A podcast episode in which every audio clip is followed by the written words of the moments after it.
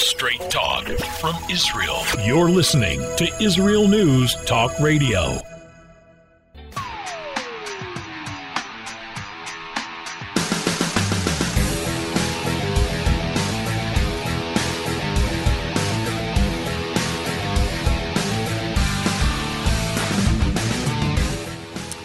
Well, hello, everybody. Hope you had a wonderful weekend. It is Sunday afternoon here between 4 to 5 p.m. for the Tamar Yonah Show here on Israel News Talk Radio. We are live if you're listening between that time, or if it's between 9 to 10 a.m. U.S. Eastern Time. That means that we are live. You can call into the show with any comments or questions you have on the topics that we are talking about. And today, oh, a mouthful. The second law of thermodynamics. Also, we'll be talking about the New York Rats. That's not a baseball team, by the way. Trump's meeting with West, Kanye West and Nick Fuentes. China, Iran sparks, parallel explosions of anger, and U.S. military. All this is coming up in the show. Our guest today is Dr. Mordechai Ben-Menachem. He's a researcher, former lecturer at Ben-Gurion University, and has authored over 90 books now and 400 research papers on science, history, and more. He commentates on Mideast and world issues. Welcome to the show, Dr. Mordechai Ben-Menachem. Thank you. All right. What do you want to start out with? I think we should open up first with what's happening here in Israel, because we didn't put that in the topic. Let me just start with what am I talking about when I say the second law of thermodynamics here? Yes. Just a brief comment. Anybody who's not familiar with the physics, it's Newton's law. Basically, it says that every natural system tends to move towards entropy, towards chaos, towards a lack of order. And so, we'll be talking a little bit about the financial systems in the world. An entire financial system is in a state of question mark. The 50-year fiat money experiment seems to be nearing the largest crisis that it has seen since it began, maybe even more than that, because we should go back farther than 50 years to Bretton Woods. That will make it 70 years. The price of money is now completely unpredictable, bloated debt rates, and average inflation leading interest rates. Is money debasement the only choice that central bankers have? I mean, it's a period of the everything bubble. We're seeing bubbles in crypto, bubbles in stock markets, bubbles in bonds, et cetera, and real estate, even in things like watch collections. The fiat system has a major issue. The U.S. has doubled the money supply in its system in the past 2 years. That has never happened in the history of humanity. Doubling the quantity of money, the supply of money in the system in just 2 years. Actually, less than 2 years, because Biden administration has not been in there quite 2 years. It's, I think, 1 month less. 1.5 months less. So this is a very questionable situation. What did you want to say about Israel before we get into some of these real issues here?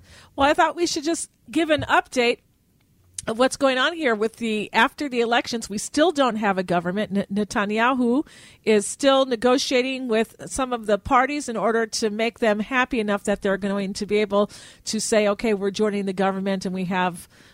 We support it and get going here. So but that's pretty normal. I mean, nothing here is out of the ordinary. These things take time. You have several different parties, one of which is the main party, which has 2/3 of all of the votes. But nonetheless, you have to make all of the smaller parties happy. So this takes time. This always takes time. So I just want to give everybody maybe an update of what's going on, because they are listening to Israel News Talk Radio. And so right now, deals have been made with the Otzma Yehudit, the Jewish Power Party, the religious Zionists, I should just say, also Smotrich. They've all been given ministries. And just as very, very brief, Itamar Ben-Gvir, who's looked at by the left as an extremist, which he's not. I don't believe he's an extremist. But he is right wing, and he's going to be implementing right wing religious policy.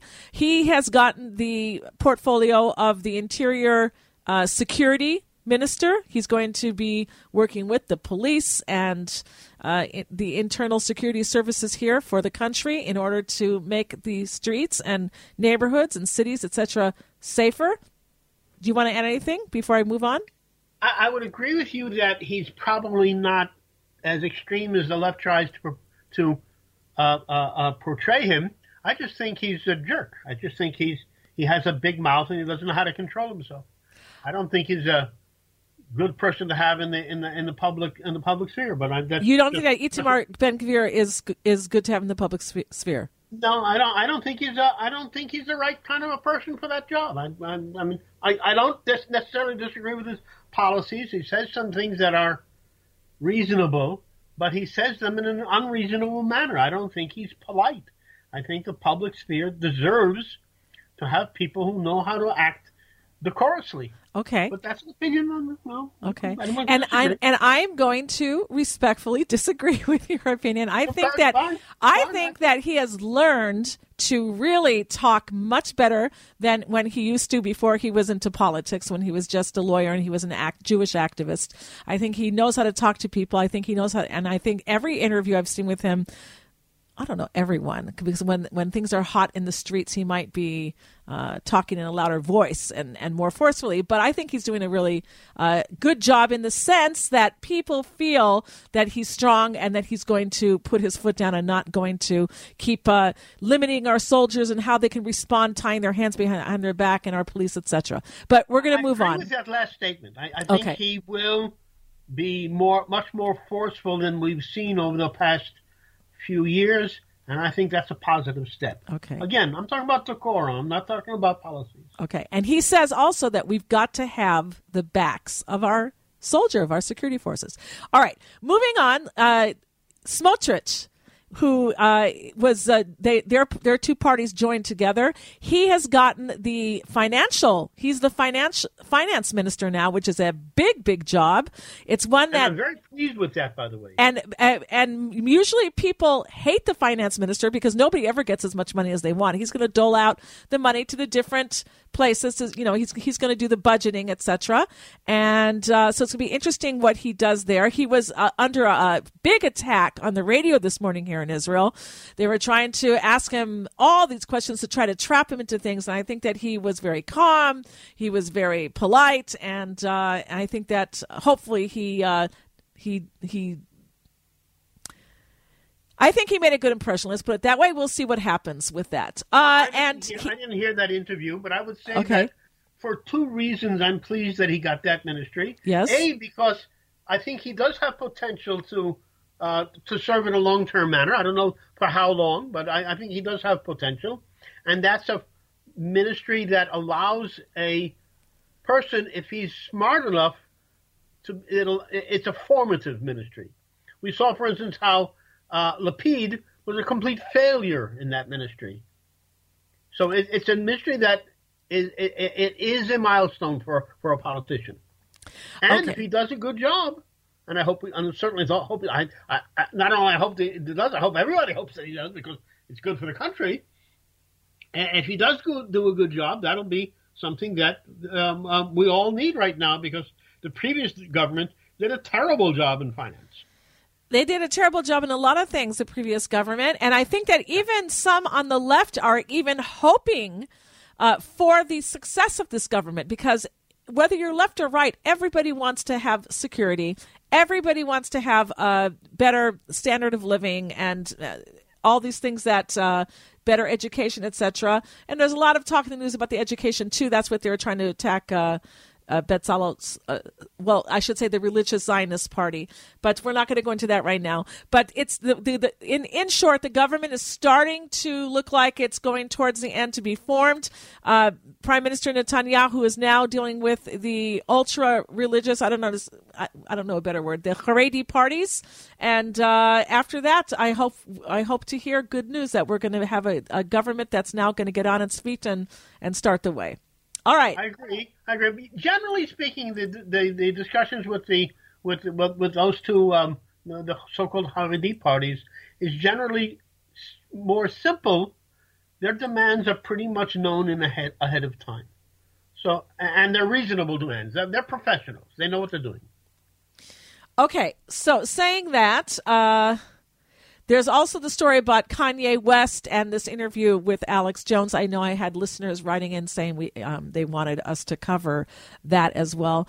I'd like to talk about New York first before we get to that. Okay, we can, but we're almost at a break. We have like another minute and a half till the break. So I just want to say this to all of our listeners. In Israel, most of these Israelis, I would say, are not. It's not the big news story here. We're at home. We're building our country. We're building our future. And my feeling is, and you can feel free to call in and agree or disagree with me. That's fine. We respect everybody. That this is an issue for diaspora Jews who are wanting to remain in the exile, and therefore they are worried about anti-Semitism and what the non-Jews think of them, and if they're going to be attacked, and if they're going to be able to continue to have their comfortable lives there, or even if it's a life that's not so comfortable, it's still familiar, and they don't want to get up and leave and come to Israel and make a future and join their people here. And this is an issue that is very much on the minds of our Jewish brothers and sisters and others in the diaspora. And so my advice to you is we can dissect and talk about the anti-Semitism and what Kanye West said and how Alex Jones responded and et cetera, et cetera. But the answer is Aliyah. Come home to Israel. This is where the future of the Jewish people is and will be, and it's prophesized as so. All right, we're going to be right back. We'll get more on this later.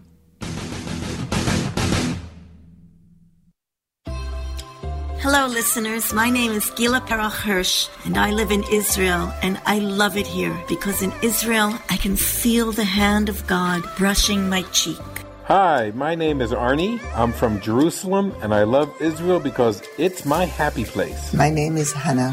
What Israel represents for me, freedom to be who I am, and all the other amazing things that small country had accomplished. It just makes me so proud. Thank you, Israel.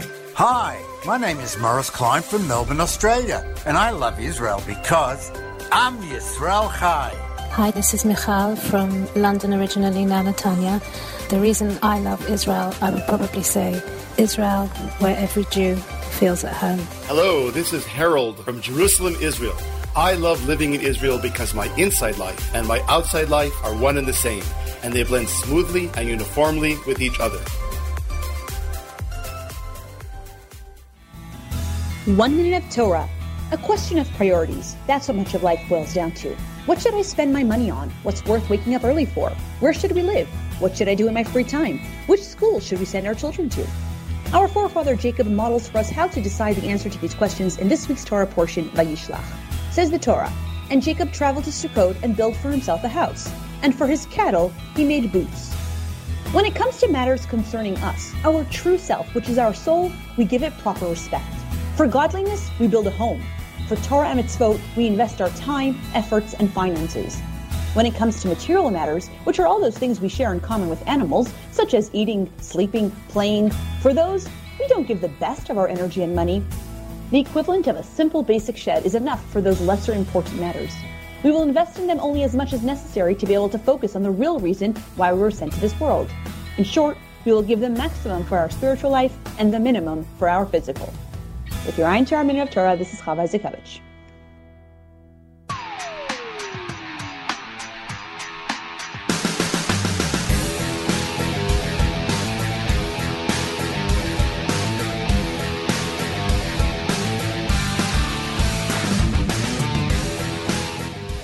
All right, we are back here at the Tamar Yonah Show on IsraelNewsTalkRadio.com.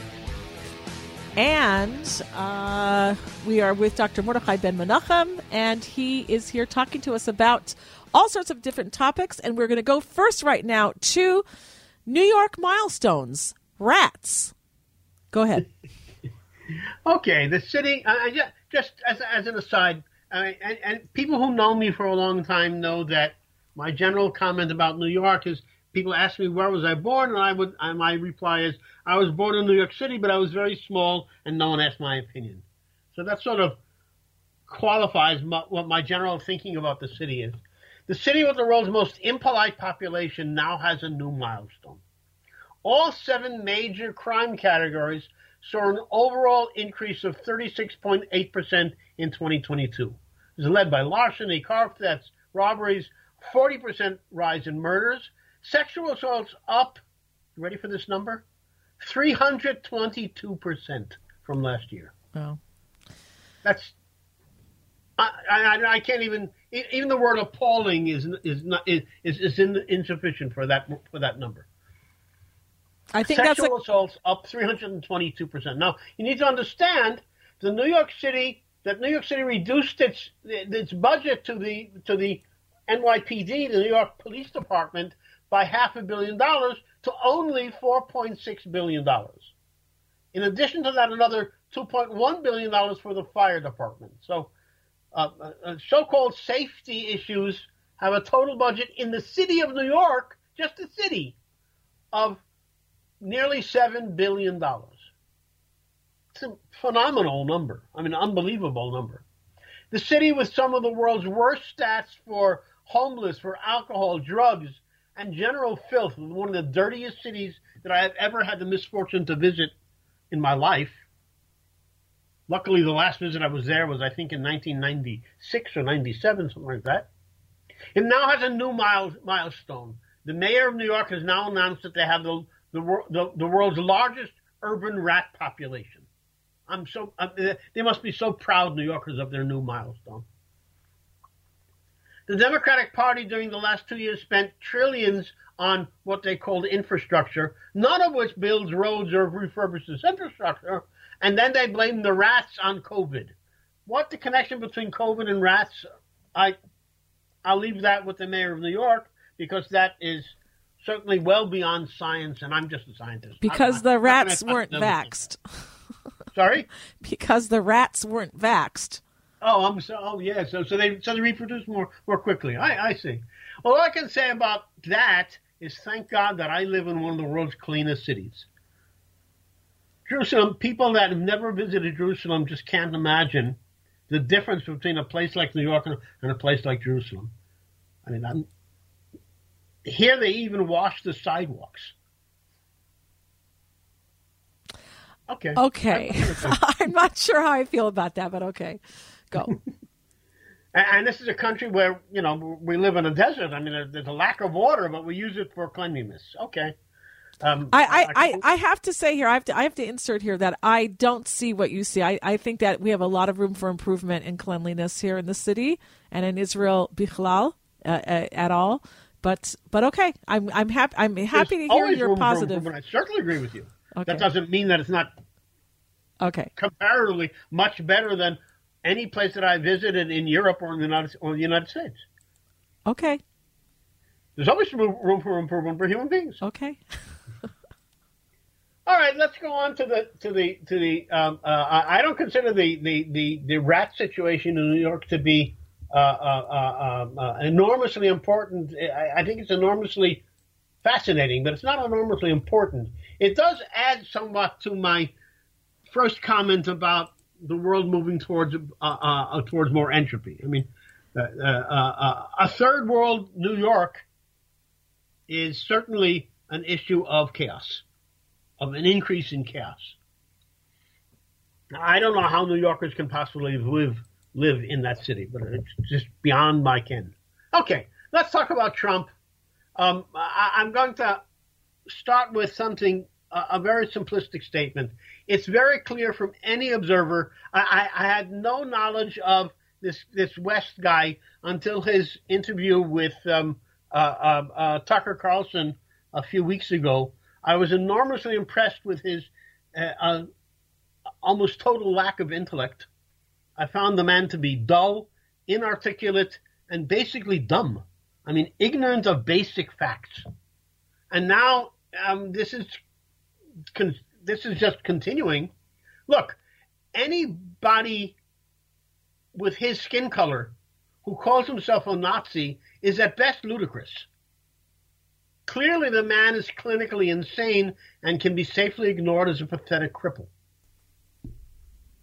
Any one of Hitler's minions or Hitler himself would gleefully have slit his throat in a microsecond, because they hate people of that skin color. Yeah, but, you know, the Nazis have brought a lot to the table. Hitler brought a lot to the table. That's what he was saying. Yeah, well, as I said, the man is clinically insane. I'm not even going to bother to comment on the content of what he's saying. It is insane. And completely ignorant, yes. You know, okay. He's obviously looking for his marbles under the streetlight. I mean, you know, forget it. All right. Now, the other guy, on the other hand, that's something else altogether.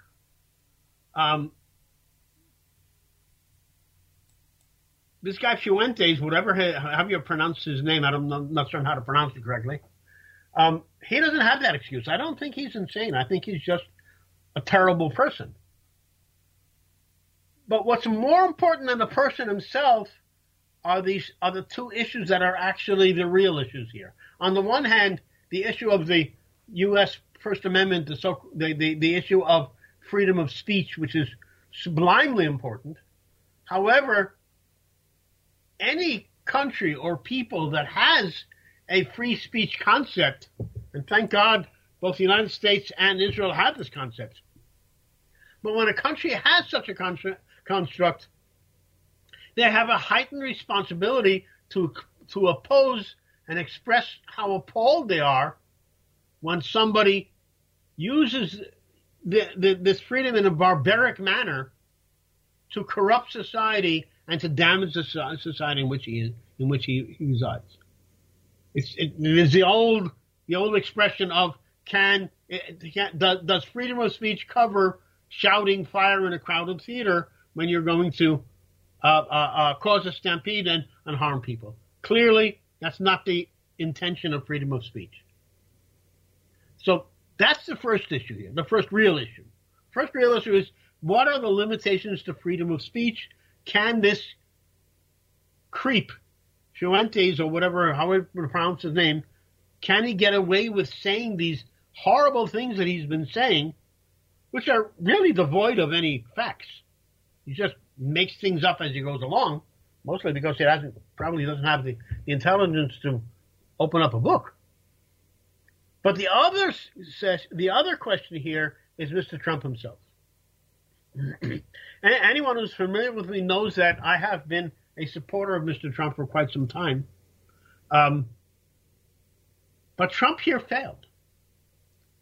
Now, Trump has excused himself by saying he didn't know who the guy is. I don't think that's a reasonable excuse. And if it is a reasonable excuse, at the very least, Trump needs to issue a very profound apology. As far as I'm aware, he has not apologized. I might be wrong on that, and if I am, I apologize myself. But as far as I'm aware, all he did was say he didn't know who this guy was. And I want to insert here that this is not just an apology to the Jewish people, but apology to all Americans, because the Nazis wanted to kill blacks. Anybody who wasn't Aryan, they were second-class citizens or dead, and they killed thousands of Americans. They wanted to take over the world, right? So this is an affront to all Americans, all freedom-loving people, all good and decent people. And it's more than that, actually. Yeah, certainly you're correct, but it's even more than that, because people need to remember the concept of canary in the coal mine. As banal as that may sound to some people, it does work. It is true. When the Jews are attacked, there is never time wasted before others are attacked as well. Never. We can look back at history, the last 2,000 years of history. Whenever somebody got up to start confronting the Jews, they were next in line. And so it's not just apologizing to the Jews, as you said. It's not just apologizing to, I don't know, people of color, people of sexual orientation, people of Slavic origin. I don't know what. This is a person This is a concept, this is a philosophy which means only one thing: a very large quantity of very dead people and a lot of pain and suffering. And nobody deserves that. And Jews themselves should wake up and remember the symptoms of genocide. And it always comes with anti-Semitism first, and then the Jews go in denial. Because they don't want to pick up and move, and life is hard, and the truth is hard to accept, but it's time for the Jewish people to come home. God gave us the modern state of Israel back in 1948. We can come on the wings of eagles, airplanes, with all of your blessings, sell your home, sell your cars, come with whatever you can. You know English, you have an education, you will make it here. Nobody's starving in Israel. We don't have a homeless problem here in Israel like you do in the United States even. Come home. This is your wake-up call. We're going to be right back, everybody.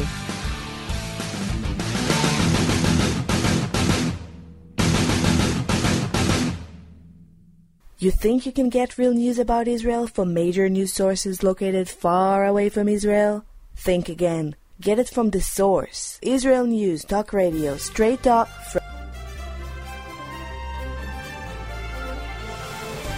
Major depressive disorder is a debilitating disease affecting millions of people around the world. Depression is often treated with medication, but finding the right drug and dosage can take time. Individual responses to drugs vary, and the majority of patients have to try different medications before finding the right drug for them. An Israeli company called Genetica Plus is working on what they say is a personalized medical testing tool to treat depression by helping physicians find the best drug therapy for their patients. The approach uses a blood test to help predict the best drug treatment for each patient. Available drugs are analyzed against biomarkers in the patient's blood, saving physicians time and improving patient outcomes.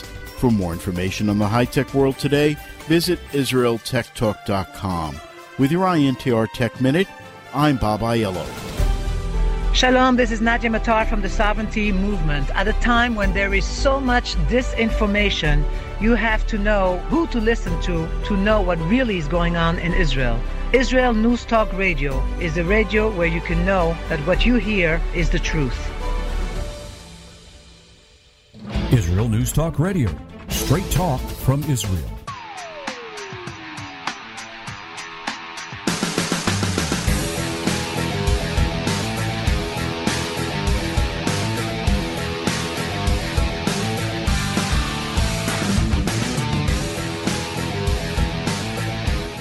We are back here at the Tamar Yonah Show on IsraelNewsTalkRadio.com. We are live if you want to call in. Our numbers are on the top of our homepage at IsraelNewsTalkRadio.com.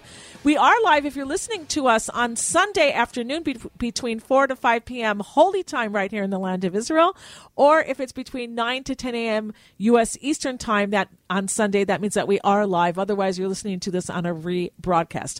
We're speaking with Dr. Mordechai Ben-Menachem, and we're going to go now to talk about China, Iran, etc. Go ahead. Okay. Look, I hope everybody is aware of what's going on in China and Iran, because these are very, very momentous times, very momentous events. In China, it was ignited, I'm sorry to use that word, by a massive fire in a high-rise apartment house, but the apartment house was locked down, and the firemen could not reach it in time, and people were burned to death. And the Chinese citizenry in that city just simply had enough of these lockdowns. And the fascinating part was that these demonstrations then very rapidly spread throughout the country to all big cities, whether it's Beijing, Shanghai, Wuhan, etc. All of the large cities of China have been having now massive demonstrations, even larger than what we saw 30 years ago at Tiananmen Square. And it's very momentous. Power to the people. And they were screaming also, this started in Wuhan, it's going to end in Wuhan. No, it's I'm screaming a lot of other things as well. Xi Jinping just received a third term, and one of the demands that we're hearing is resign. This has never happened before in communist China. These are very strong demonstrations. Well, if I were Chinese, I would say the Messiah is coming. And the same thing we're seeing now in Iran. These two are the two most authoritative, most brutal countries in the world. Just to give you put that expression brutality in context, the Shah of Iran was deposed because he was accused of killing 2,800 people. The Iranian regime of today has killed more than that number every year for the last 40 years. He killed a total of 2,800 in 30 years of rule. In 40 years of rule, the theocrats have killed more than that number every year. Just terrible. So this is terrible. The demonstrations here were begun with the murder of Masha Amini, who was a Kurd, and of course the Persians. Remember, Iran is 50% Persian, 50% various minorities. One of the minorities is the Kurdish minority, and they're being slaughtered in massive numbers, including intentional targeting of children to punish parents. I don't think a lot of people are aware of how awful this really is. Biden said when he first came into office, and I'm quoting, "Diplomacy is back. Integrity is in all you do, standing up for democracy and human rights around the world." That's what Biden said. Where is Biden now? He's not said anything of consequence about China, Iran, Venezuela. You know this expression, where have all the flowers gone? Nobody is fooled anymore by U.S. posturing. Where is Reagan's brave Mr. Gorbachev, tear down this wall? Where is the American government? They are supposed to be a beacon of hope, a beacon of freedom. They are totally failed in both of these cases, in China and Iran. This is terrible. This is one of the worst things that the Biden administration is guilty of, as far as I'm concerned, is they have failed humanity. Not just failed America, they have failed humanity. Yeah, well, it's my opinion that it's not even like a Biden administration. It's just the left, because Biden is not even home. He's out to lunch. I don't know where he is. This is the left that's taken over, a leftist agenda, globalism, who cares about America, and nationalism. They want to destroy that. They despise nation states, and they want to have a global one world government and bring in their leftist agenda. You're right. I'm afraid. I'm sorry to have to say that, but you're right. I wish I could disagree. I can't disagree. It's just not possible. It's not reasonable. But you're right. I mean, these. We do not know who is running the Biden administration. We have this handle calling it the Biden administration because he's the titular head of it, but we don't really know who's running it. Maybe it's Jill, is his wife. Maybe it's his. I don't know. Maybe it's Hunter. I don't know. Nobody knows. Obama. Maybe Clinton's. Who knows? We don't know. But let's go on to some lessons. What lessons can we learn from what's going on? Let's start with China.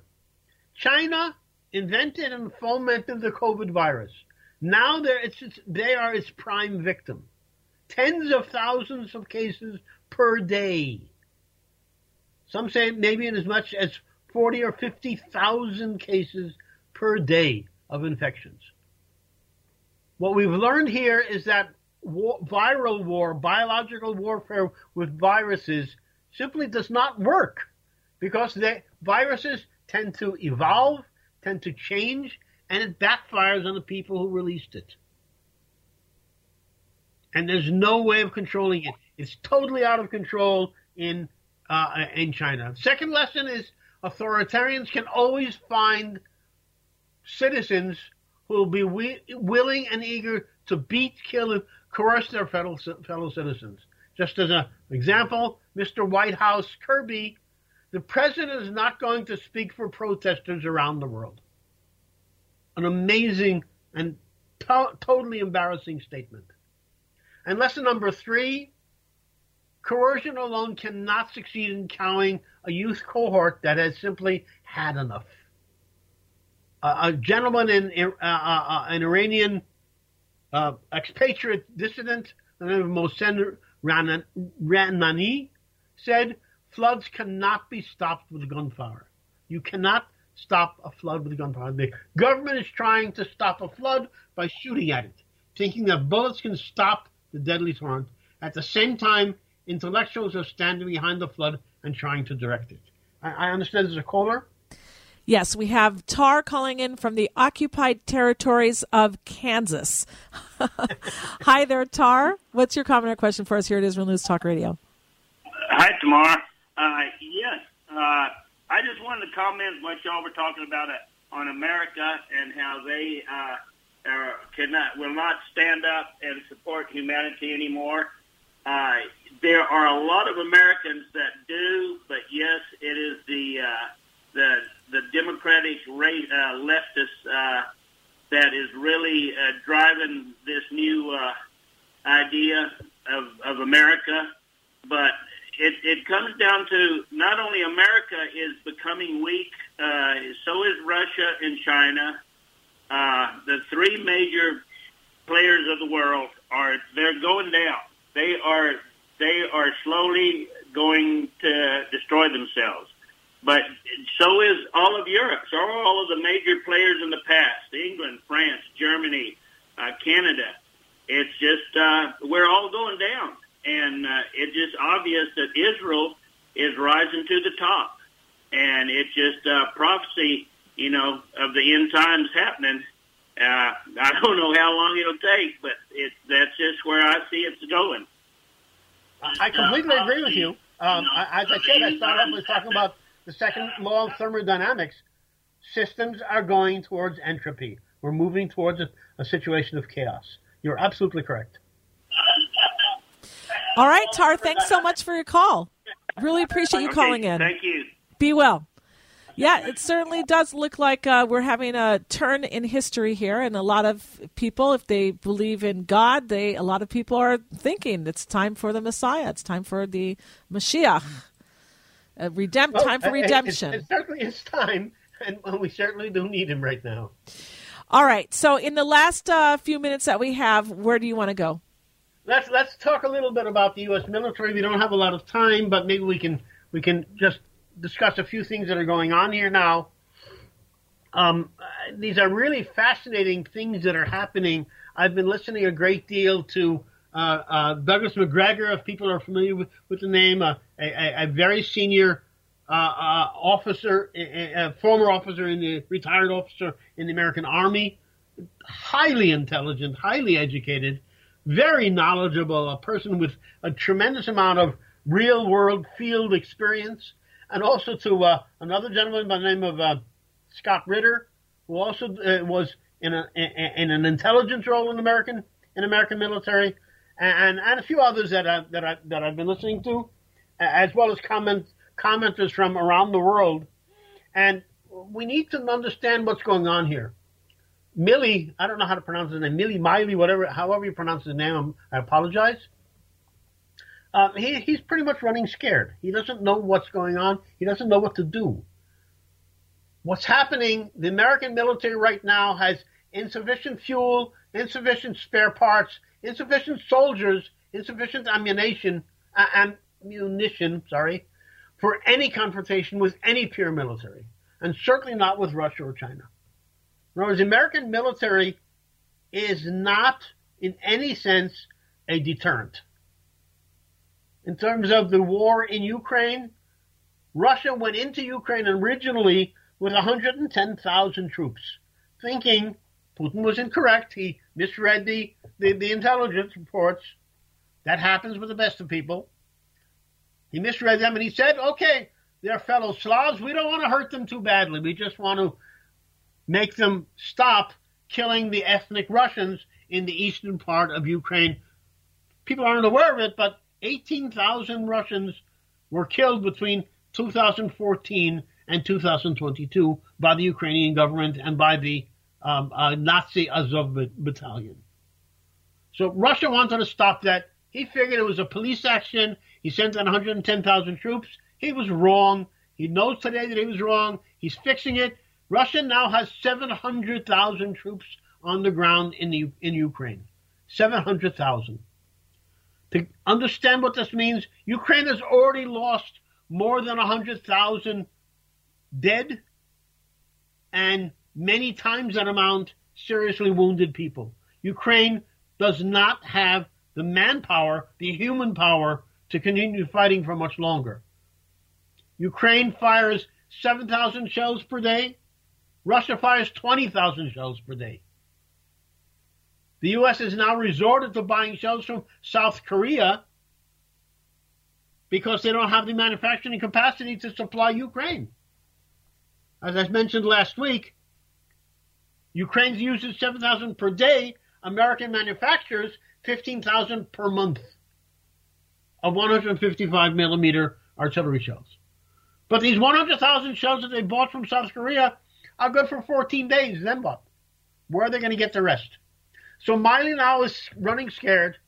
He's told his political bosses that something has to stop, something has to give, and they need to be moving towards a negotiated settlement of this thing somehow. And because he's not a very nice person, he also leaked this to the press, which, by the way, is a violation of his oaths. But that's life. All of the political echelon in Washington seem to be out of touch with reality. As I've always said, beware the liar that believes himself. Milley is totally self-centered, scared because the entire political echelon believes the lies that they've been telling. The U.S. political establishment learned, in double quotation marks, from Desert Storm that the military can be used to bully anyone. Well, it can't. The United States lost in Desert Storm, and his son needed to go back in to try again, and they lost again. Washington has never comprehended that their military continues to lose. They don't understand it. The rest of the world does understand it. Russia cannot be bullied. Pardon me. China cannot be bullied. Israel and its Abraham partners cannot be bullied. It can't. It won't happen. It's impossible. The result is that the U.S. no longer has military hegemony on anything in any place. Or a deterrent factor. Or any deterrence. Absolutely correct. Mm-hmm. The result is that the U.S. doesn't have military hegemony. It still has economic hegemony. Its only military standing right now is with its allies in Europe, where it doesn't need it. All it has left is economic leverage, and it has no idea how to use it, so it is also withering. Saudi Arabia, for instance, which was the basis of American economic hegemony, has stopped seeing the dollar as its only reserve currency for trading in oil. This is a shattering blow to the American economy, and people don't realize how shattering this is going to be. You know, the closer we get to the end of days when the Messiah is going to come, the faster history speeds up. And we're seeing this happen. So much is changing so quickly. And we're trying to give you that information of what exactly is happening when you listen to Israel News Talk Radio. And if you have any comments or questions, feel free to write me, Tamar, T-A-M-A-R, at IsraelNewsTalkRadio.com. Thank you, Dr. Mordechai Ben-Menachem, for joining us on the show with all this information. Thank you for having me. And I wish to reiterate what you just said. People want to write and ask questions. I'm more than happy to attempt to address them. Very good. Israel News Talk Radio. Straight talk from Israel. Israel News Talk Radio's chat room. Just click the orange button at the top of the IsraelNewsTalkRadio.com page. Log in as yourself or an anonymous guest and join in on the fun. You'll meet other listeners from all over the world who listen to Israel News Talk Radio, and you can make new friends. Israel News Talk Radio's chat room. It's the closest you can get to being in the studio with us. We love listening to Israel News Talk Radio. Where can you get the inside news on Israel? At Israel News Talk Radio, we're dedicated to sharing Israel's inside story with the world by providing our listeners with news on Israeli politics, current affairs, and Israeli Jewish culture. The Israel News Talk Radio homepage also provides you, the listener, with useful information at your fingertips, with scrolling news headlines, weather, currency exchange, Shabbat candlelighting times, and so much more. Our radio programming is always accessible and on demand. We operate absolutely free of charge for everyone, everywhere. If you love what we do, partner with us now by becoming an Israel News Talk Radio supporter. With your support, you'll be inscribed on our Israel News Talk Radio Wall of Fame. There's nothing like us in the world. Be part of something great. Israel News Talk Radio. Straight talk from Israel. If you love Israel News Talk Radio, then you'll love our Facebook page. We keep you up to date on what's happening in Israel, plus little surprise treasures that we don't share on the radio. Go now to follow us on Facebook. Just look for the Israel News Talk Radio Facebook page, and don't forget to subscribe and follow us by clicking on the like button. We post great stuff there that you'll want to share. Israel News Talk Radio on Facebook and Israel News Radio on Twitter. News, opinion, and more. You're listening to Israel News Talk Radio.